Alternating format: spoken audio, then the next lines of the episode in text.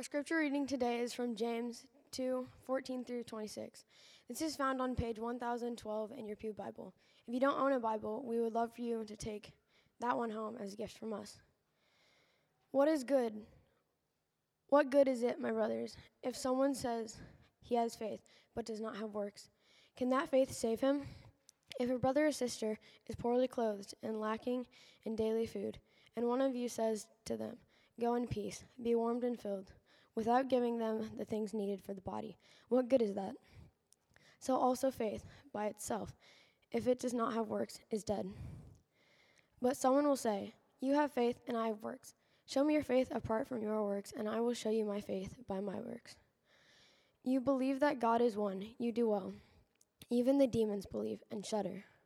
Do you want to be shown, you feel foolish person, that that faith apart from works is useless? Was not Abraham our father justified by works when he offered up his son Isaac on the altar? You see that faith was active along with his works, and faith was completed by his works. And the scripture was fulfilled that says, Abraham believed God, and it counted to him as righteousness. And he was called a friend of God. You see that a person is justified by works and not by faith alone. And in the same way, was not also Rahab the prostitute justified by his works when she received the messengers and sent them out by another way? For as the body apart from the spirit is dead, so also faith apart from the from works is dead. This is the word of the Lord.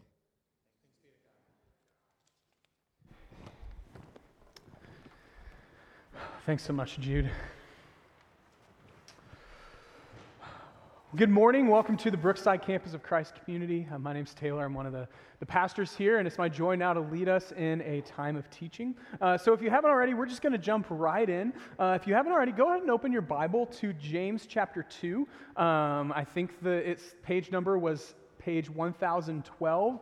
And so uh, if you have one of those Bibles in the seat in front of you, you can, you can look it up there uh, or use the table of contents if you want to, uh, if you want to do that as well. But open uh, your Bible up to James chapter 2. It'll help to be in the text that we're going to walk through today so that we can understand uh, kind of what James is saying and follow his flow of thought a little bit. So it'd be good to have a Bible open in front of you.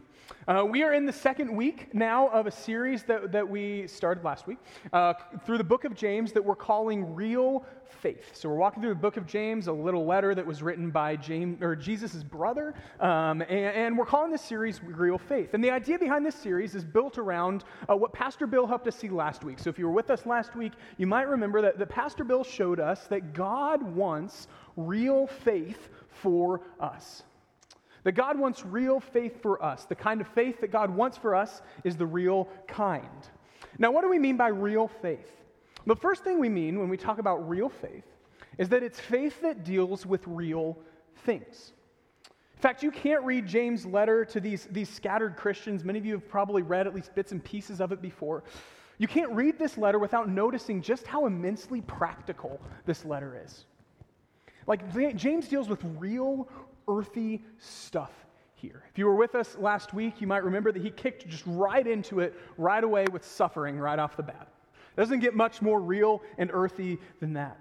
And he goes on in the rest of the letter to talk about things like the way that we talk to each other, the ways that we are tempted by sin, the fights that we have with one another, especially in church, the, the plans that we make, and the details of our schedules. He talks about the desires of our heart, the, the dreams that we have. The difficulty of waiting for a season of suffering to end, that one hits home in my real life.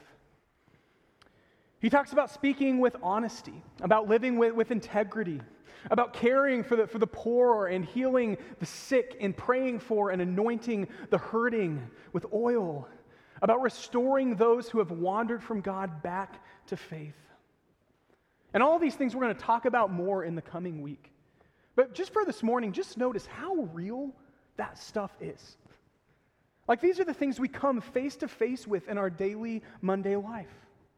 And one of James's goals in this little letter is to give some practical wisdom for, for when the rubber of our faith meets the road of real life. So he's talking about real faith, faith that deals with real things. But there's another connected idea behind this Real Faith series. It's, it's, sort of like it, but a little bit different. It lies underneath actually almost everything that J- James says in this letter. And it's expressed most clearly in the text that, that Jude read so well for us this morning in James 2. And I, let, me, let me just share a little bit of a summary uh, of where James is going to take us this morning. His idea uh, for real faith goes something like this that there is a kind of faith that is real genuine, authentic, useful, effective, and alive. There's that, that's one kind of faith, a real, genuine, authentic, useful, effective, living faith. But then he says there's also this, this second kind of faith. And that's the kind of faith that is, is fake, futile, worthless, worthless. And above all of that, even worse than that, he says, a faith that's dead.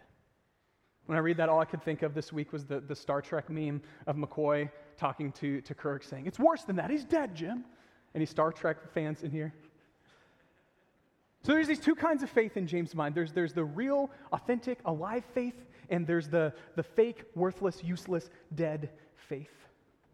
In fact, he's going to suggest that the second kind of faith, the, the, the dead kind, isn't really faith at all. You couldn't really call it faith and his goal in this letter and in this section we're looking at today is to help his readers make sure that their faith is the, the real, genuine, useful kind of faith.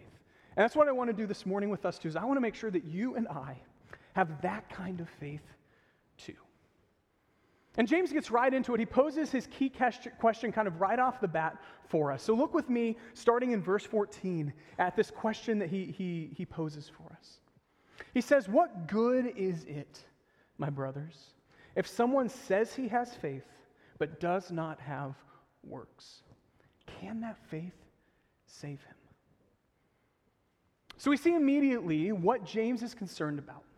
We could, if we wanted to, rephrase his question like this Is faith without works real faith? Is faith without works real faith?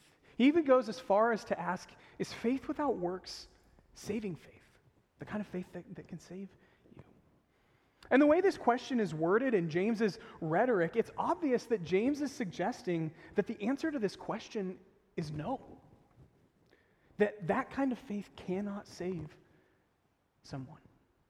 It's not real faith. We see that suggestion most clearly because he asks the question, what good is it? Like, is that kind of faith any good? Now, I think that this passage should come with a trigger warning. Because you might be getting a little squeamish in the pews already. Because if you've been around church at all, immediately you probably have alarms just going off in your head. Like, wait a minute. I thought the whole thing about this Jesus thing was that we're saved by faith and not by works. Isn't that, that kind of what it's all about? What's, what's going on here? At face value, it appears that there would be tension between what James is saying here and what someone like the Apostle Paul says in places like Romans and Galatians, where we're justified by faith. So clearly, we need to do a little bit of work together this morning to unpack what James means. And the first thing we need to get clear on is just the terms that he is using.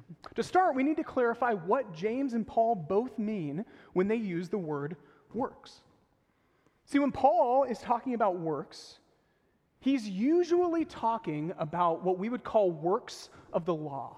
So things like, like circumcision and the, the observance of the Torah. In fact, a lot of Paul's ministry, when he's talking about like uh, the uselessness of works and the importance of faith, is that he's kind of going around where, where there are people that are following around to the different places he's planted churches and saying, yeah, that faith in Jesus thing, that's great. But in addition to that, you need to be circumcised. And you need to do these other things, these other works, and then you will earn acceptance from God. And so, Paul, he's talking about these kinds of works of the law. But James uses the word comp- a little bit differently. And it helps to look at the end of chapter 1, I think, where, where James says something similar. Here's what he says in, in verses 20 through, through 25 of chapter 1. It's on the screen. But be doers of the word and not hearers only, deceiving yourselves. The one who looks into the perfect law, the law of liberty, and perseveres, being no hearer who forgets, but what? A doer who acts. He will be blessed in his doing. He will be blessed in his doing. That phrase, doer who acts, is literally the phrase in the Greek, doer of the work. That's the same Greek word, it's the word ergon, uh, that James uses in, in, chapter 2 to talk about works. So when James is talking about works, he's, he's literally talking about something more like actions or, or deeds. In fact, I think if you, if you sum up James' argument in this section neatly, it would be something along these lines that real faith acts. The real faith acts. The kind of faith that is genuine kind, the, the living kind, the useful kind, that kind of faith acts. And if it doesn't act, it isn't authentic faith. That's where James is taking us. And it's okay to kind of, if you're feeling a little bit of that tension still, to kind of sit in that tension some this morning and invite James to walk us through and show us how he gets there. So we're going to walk the, through this passage. And as we do, I think James is going to show us three ways that, that faith, real faith acts. And he uses a number of, of images and illustrations that are going to be helpful for us in, in really grasping this point. But three ways that real faith acts. And the first is this that real faith acts in mercy. Real faith acts in mercy. Look how James begins. The, the very first thing he says to defend his thesis in verse 15.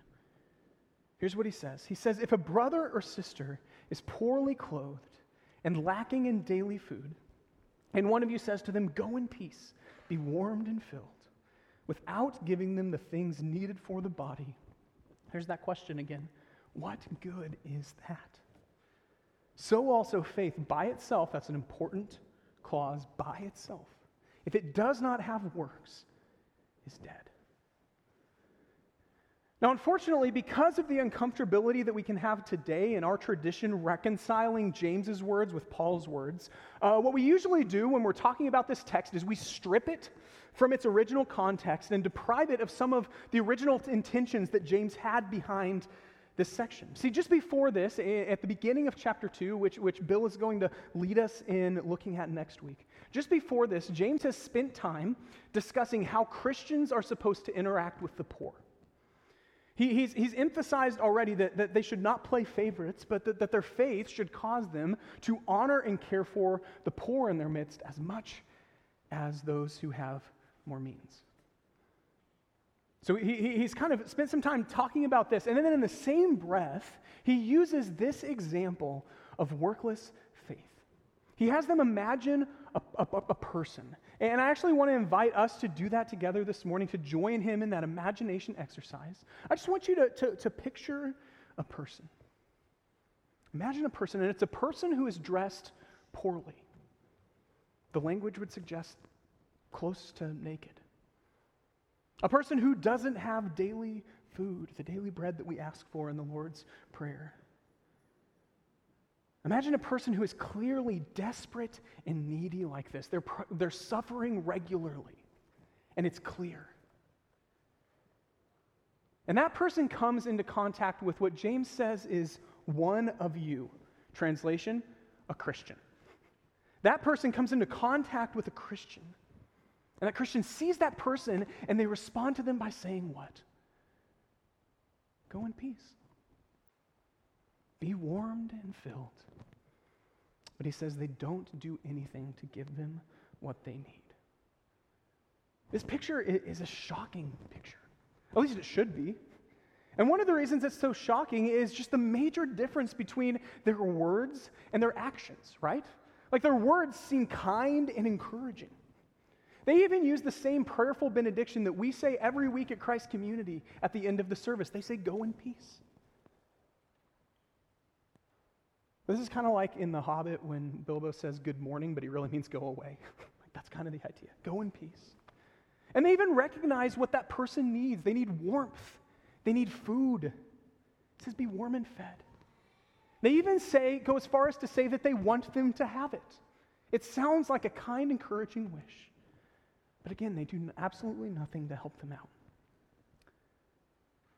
Their words have a veneer of kindness and compassion, but they ring empty and hollow, don't they?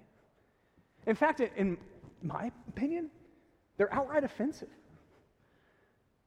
Because that person's either asking by saying, Go in peace, be warmed and filled, they're either asking that poor person to warm and fill themselves or hoping that someone else will when they clearly have the means to do so.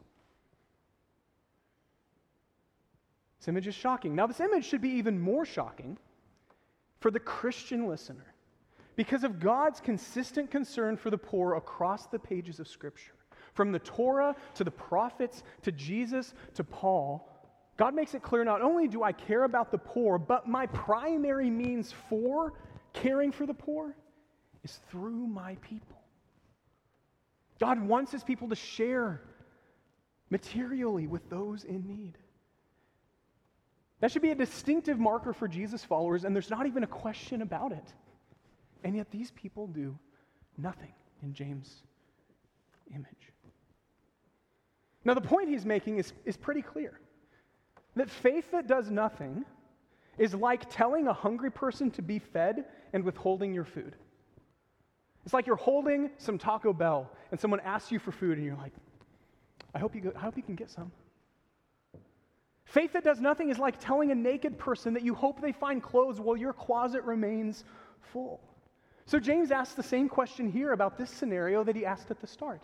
Like, what good is that? What good is it to own a book and never read it? What good is it to own an outfit and never wear it? What good is it to cook food and not eat it? What good is it to buy a disc golf disc and never throw it? That one might be more for me. This is the simple idea behind James's words that faith that does nothing isn't faith at all. Faith that does nothing isn't faith at all. Faith that is really there always inevitably shows itself. So I have another meme for you to help us out. Uh, I don't know, I've spent some time, I went pretty deep into this meme this week. Have you seen this meme? It's like the guy's like poking, he's like, come on, do something. I went, like I said, I kind of did a deep dive into this meme this week, so I have a few for you. I hope that you'll indulge me as I, as I share some of my favorites. This one just relates to me uh, a lot. That's how I felt this week as I was trying to work. I was like, come on, brain, do something, please. Uh, this next one, this is how I felt last November when it just took forever for the election results to come in. Uh, I was like, refresh, refresh, refresh. Come on, do something. Map, please. Um, this next one, I don't invest, and I definitely don't invest in Bitcoin, but some of you might. Any investment might feel like this like, come on, do something. uh, it's football season, so it's time to troll the Cowboys. And then this last one relates to me the most uh, because it's me talking to me saying, You should probably do something. Come on, do something. Aren't these good? My next sermon is just going to be all memes, okay? It's the way of the future. This, we're just going there. Uh, but I think if you summarize the book of James, or at least this point here in a meme, it might look like this. I created my own this week. Like James poking Christians, saying, like, come on, do something. See, where Paul is talking to Christians most often who are trying to add works of the law to faith in Jesus in order to earn salvation, James is more like poking Christians who aren't doing anything and saying, come on, do something. You don't have to raise your hand, but how many of you have ever wanted to poke a Christian and say that? I have. And I'm sure at some point someone has wanted to poke me before and say the same thing like, come on, do something. And honestly, maybe you're here this morning and you're a little bit skeptical about faith, or, or you came with a friend and you're curious, but the consistent thing that has held you back is encountering empty and hollow Christians who have no actions to back up their words. My guess is if that's you, this is a message that you've probably wanted to preach a time or two. And I think you would have good reason to. Because one of the central areas that the gospel should compel us to act is in care for the poor and marginalized. Our faith should pour out inevitably into acts of mercy, into helping those people and those in need in a tangible way. Faith that is alive is a faith that acts in mercy. It cannot be any other way. So, can I ask you this morning, friends? Has your faith changed anything about the way you interact with the least of these? Has your faith changed anything about the way you interact with the least of these? And if not, can it really be faith? Because real faith acts in mercy. Here's the next thing that James shows us about faith. Not only does it act in mercy, but he says real faith acts in love. Real faith acts in love. He continues with another illustration of the same point. So he's unpacking the same main idea, same point about faith and works in verse 18. Here's, here's what he says He says, But someone will say, You have faith and I have works. Show me your faith apart from your works, and I will show you my faith by my works. So James seems to be arguing with someone. Maybe it's someone who's made up, or maybe it's an actual Christian that he's, he's engaged with, who thinks that you can have one without the other. Either you can have works and not faith, or you can have faith and not works. And it doesn't really matter. Just pick one. Like you do you. You do your faith thing, I'll do my works thing, and, and we'll be good. And James's defense to this idea is simple. He says, How are you going to show me that you have faith without doing anything? Like, how are you going to show me that that faith is there? Meanwhile, I will have no problem demonstrating my faith through my actions. See, for James, faith and works, they're inseparable. You can't have one without the other. And to bring home this point, he uses a really, really haunting example in verse 19. And maybe you've, you've heard this before. Here's what he says He says, You believe that God is one, you do well.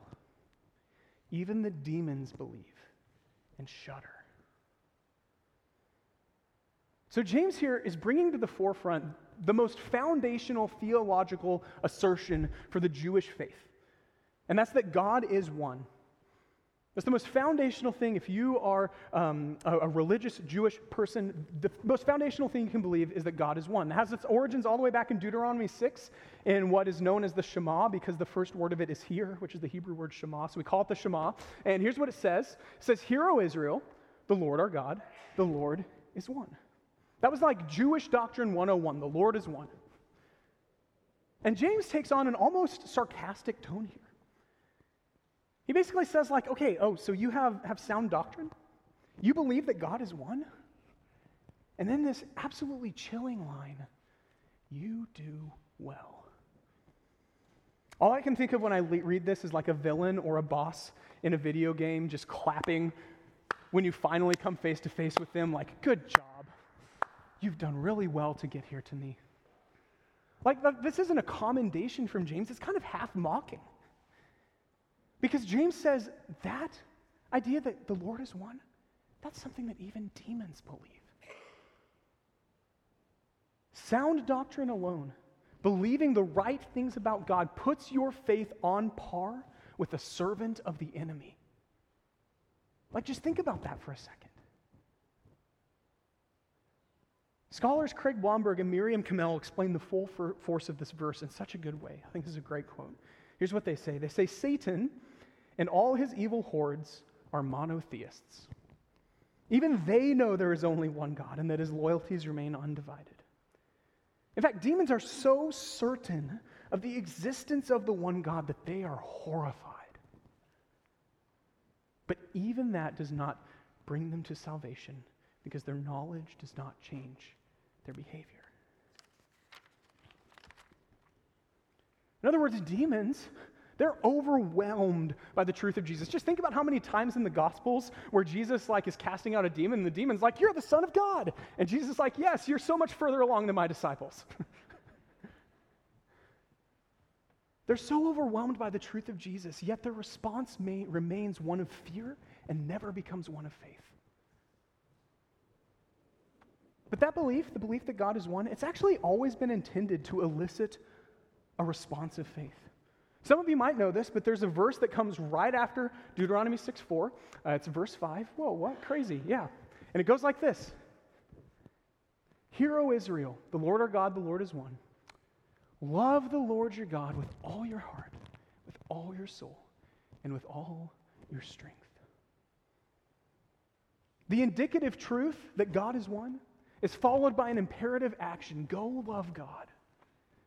In fact, that word Shema, that Hebrew word Shema that's translated here, it literally means hear and obey. There was no idea in Hebrew thought of hearing something without doing something in response. Those things always went hand in hand. And you might remember that Jesus returns to the Shema when he's asked, What is the greatest commandment? And he adds on to it not only to love the Lord your God with everything you have, but to love your neighbor as yourself. In other words, real faith acts in love.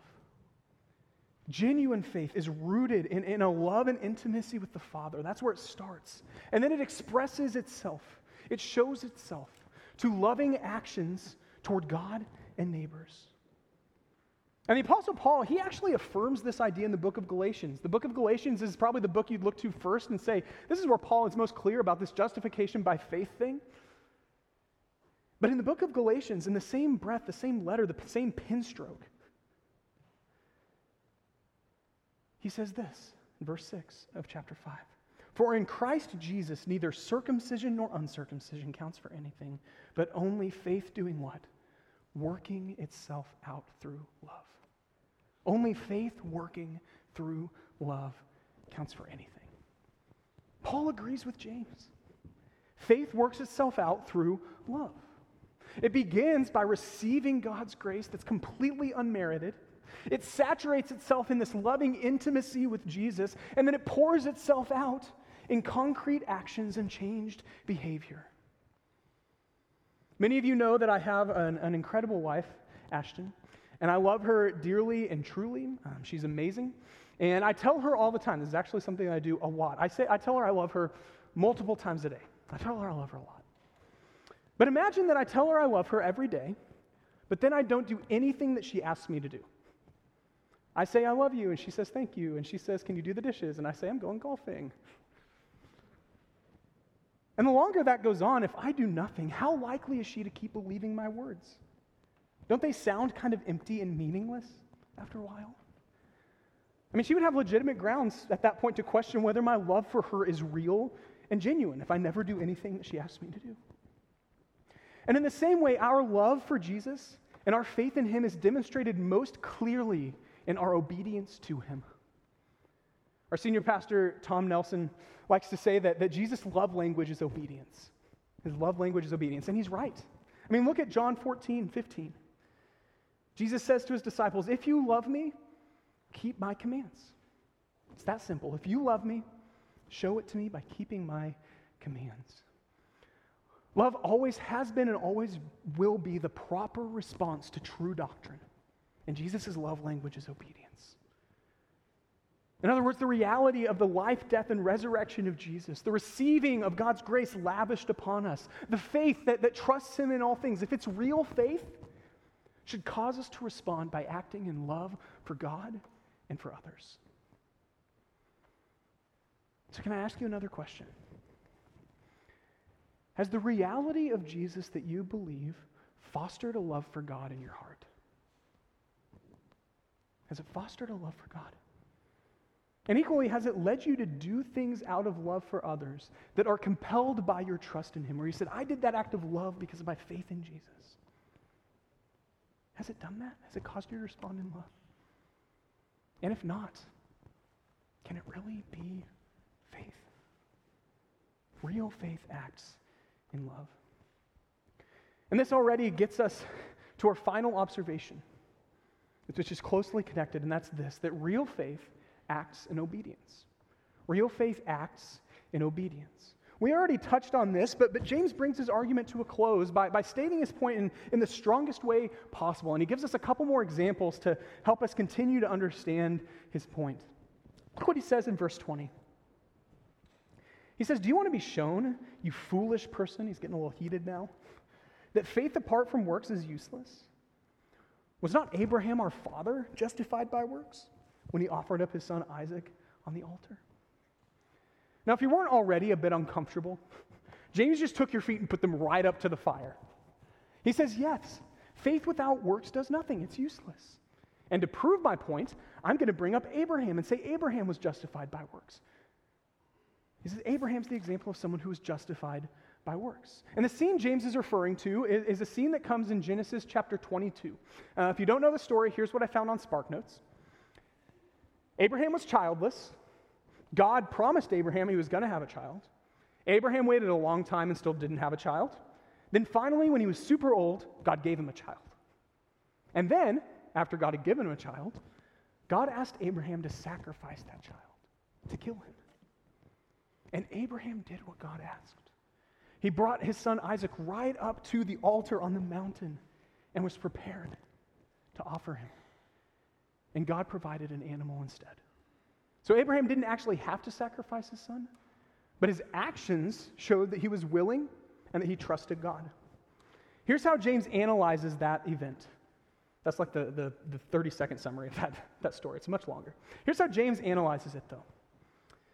He says, You see that faith was active along with his works. So the faith and works, they're doing things together. And faith was completed by his works.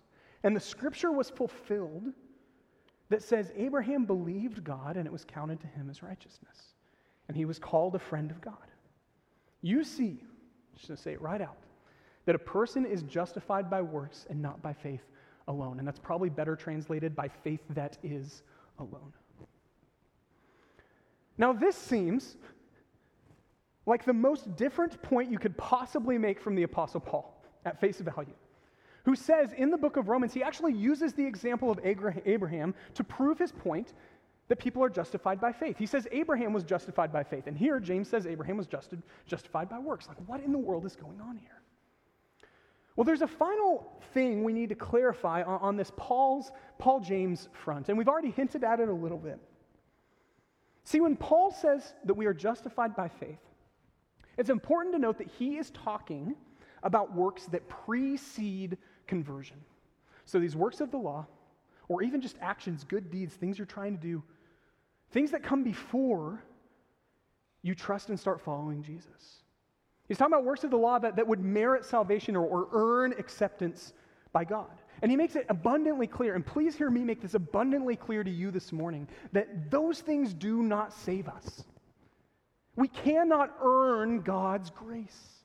He gives it freely, without condition. There's no prior condition that you have to meet for God to show you grace and to receive forgiveness of sin. That's what Paul's talking about. He's talking about works that precede conversion. And Abraham is a prime example of it. See, God made promises to Abraham starting in chapter 12 before Abraham did a single thing. he made promises to Abraham, and Abraham believed God before he saw any of those promises fulfilled, before he saw God do anything. So promises came first, it's just like grace. James, however, is talking about life of the believer after conversion.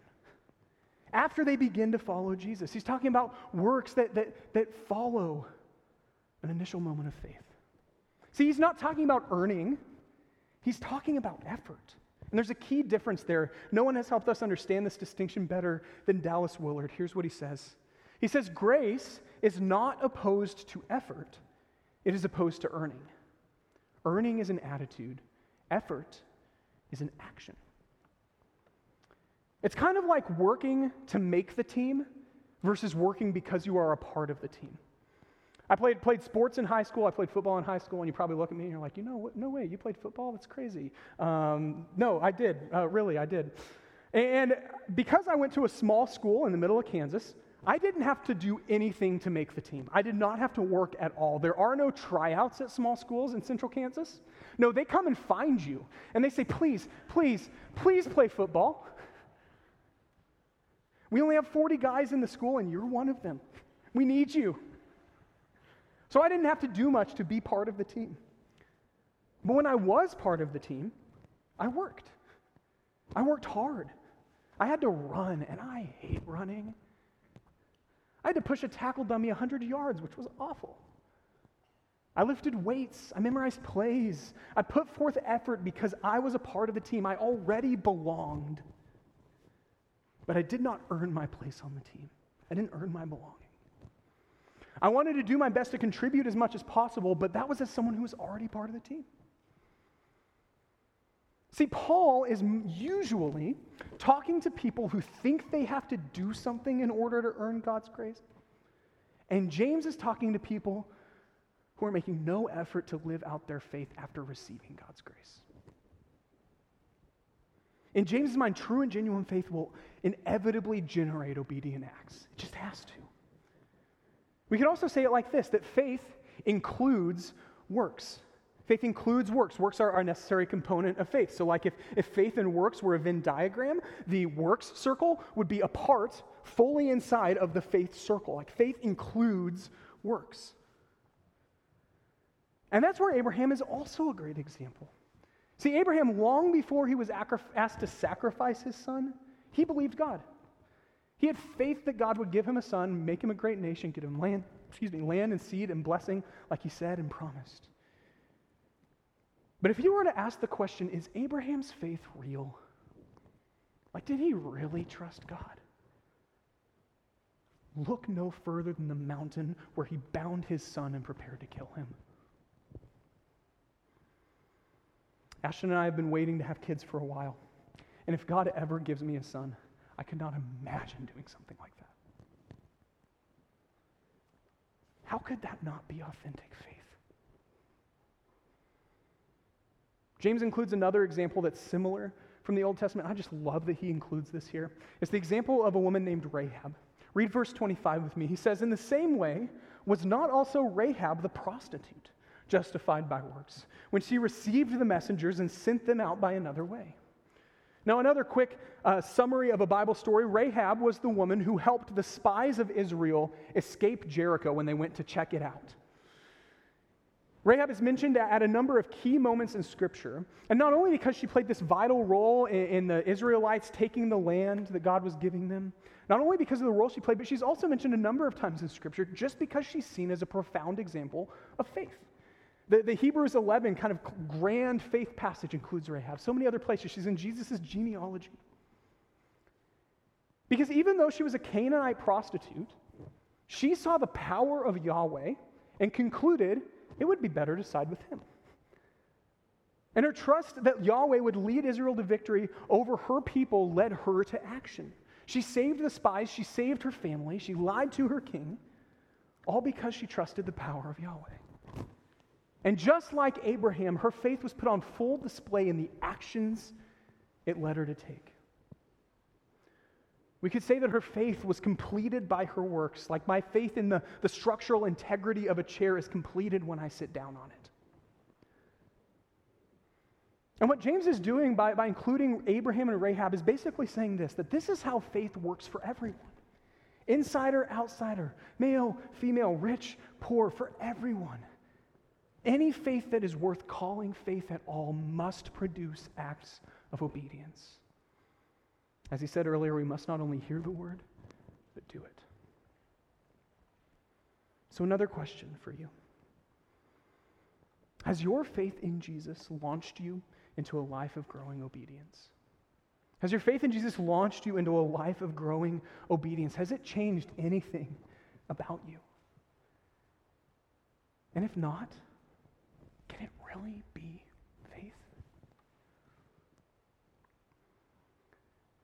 James brings this whole, whole argument to a climactic conclusion uh, and states his claim as decisively as possible in verse 26. Read this last verse with me. For as the body apart from the spirit is dead, so also faith apart from works is dead. It's dead faith. A couple months ago, our, our staff, our Brookside staff, was, was recertified in, in CPR. Uh, so we all gathered in the basement we, with an instructor. We had the dummies out. We did the compressions, all of that, did the whole thing. And the whole time we did it, I just couldn't stop thinking uh, of the Office episode where they do the CPR training. You know what I'm talking about? It's an iconic scene. Now, thankfully, it went better than that. Bill didn't cut off the face of a dummy and wear it. Like, you you can trust us with your kids, I promise, okay? you can. But one of the things that they reminded us about, which is easy to forget, is all of the stuff that you do before you try to match the tempo of staying alive. So before you do the compression thing, what do you need to make sure you do? Put your hand over their mouth to see if you feel warmth. Put your ear next to them and see if you can hear breath. Do it again a couple of times. And all you're doing at that point is that you're checking for signs of life because the signs of life will determine your course of action. You don't want to defibrillate someone who is alive. Be a bad idea. You don't want to do chest compressions on someone who's already breathing. You have to check for the signs of life. And that concept helped me wrap my head around James's words here about dead faith. Because really, more than anything, I think James is helping us check our faith for signs of life. And what I want to ask you this morning is this as we close Does your faith have these signs of life? Does your faith have signs of life? Obedience, love, mercy. These are all of the vital signs of a faith that is living. It's the primary evidence of a faith that is truly genuine, the proof of a, of a functioning and vigorous and, and flourishing faith. Does your faith have signs of life? Another thing we could ask along these lines is like, is there something that you can point to in your life that makes you a little bit weird for Jesus? like, are you able to point to something and say, that thing changed because of Jesus? There's a place where I obeyed Jesus that I never would have before. I did that thing because I trust Jesus. Is there something like that that you can point to? Observable, demonstrable actions. And maybe you're here this morning, and kind of your whole life around the church, you've been, been operating out of a God doesn't really want to change me mindset. Or maybe you, you like to think, I did that one deed, I said my one prayer, I'm good. But the question James would ask was Do you have the consistent evidence of a changed life that is the sign that your faith is alive? Do you see that evidence of a life that's changed? Maybe you're here and you're kind of the opposite person. You have the signs of life, but you don't really have the source of life. Like maybe you're the, the spirit of works without the body of faith. You care for the poor, you do loving things, but it's not because you have intimacy with Jesus. You're not obeying him, you're just doing it because you think they're good things to do. That's not faith either. Does your faith have signs of life? Now, as we close, I just want to make clear James, his goal is not to make you think that, that these things are a way of earning the kingdom or to make you constantly worry that you've lost your salvation. That's not going to happen. And it's also not to make you think once you stop or, hit a dry spell, uh, you know, stop doing actions, you feel a little dead and dry in your faith, man, I'm out of it. I'm out of God's grace and favor. God doesn't work like that. See, the goal is not judgment and shame, but just reflection. Reflection. Because real faith acts in mercy and love and obedience. Not because those actions get you something or make you feel better about yourself, but simply because that's just what real faith does. Amen? Can we pray? God, this morning, I just. I just want to rest, sit under the, the waterfall of your grace. I just want to sit and rest and meditate on the amazing and beautiful truth that we don't have to do anything to earn your grace, to make you follow through on your promises. God, thank you that you have chosen to, to come and redeem us, that, that, that uh, different than basically every other world religion. That, that, that this Christianity is not that, that we had to climb our way up to you, but you came down to us. You sat in the pit of sin and shame and suffering and death with us and put your arm around us and made a way out of it. And we could not do anything to earn or deserve that. God, help us rest in that this morning. And God, at the same time, I pray that you would remind us that no actions we could do could be done apart from your grace that sustains and empowers us. It's because of you that we can even act in obedience and love and mercy. So, God, would you, would you just give us the eyes to, to examine and look inward and check for those vital signs in our faith? God, help us to see where you are calling us to obey you more fully, to love you more deeply, to be more merciful to those around us. God, would we not be the Christian that has to be poked to do something to live out our faith, but God, would we live faithfully and fruitfully as your children? We pray this in the name of your Son, Jesus, by the power of his Spirit. Amen.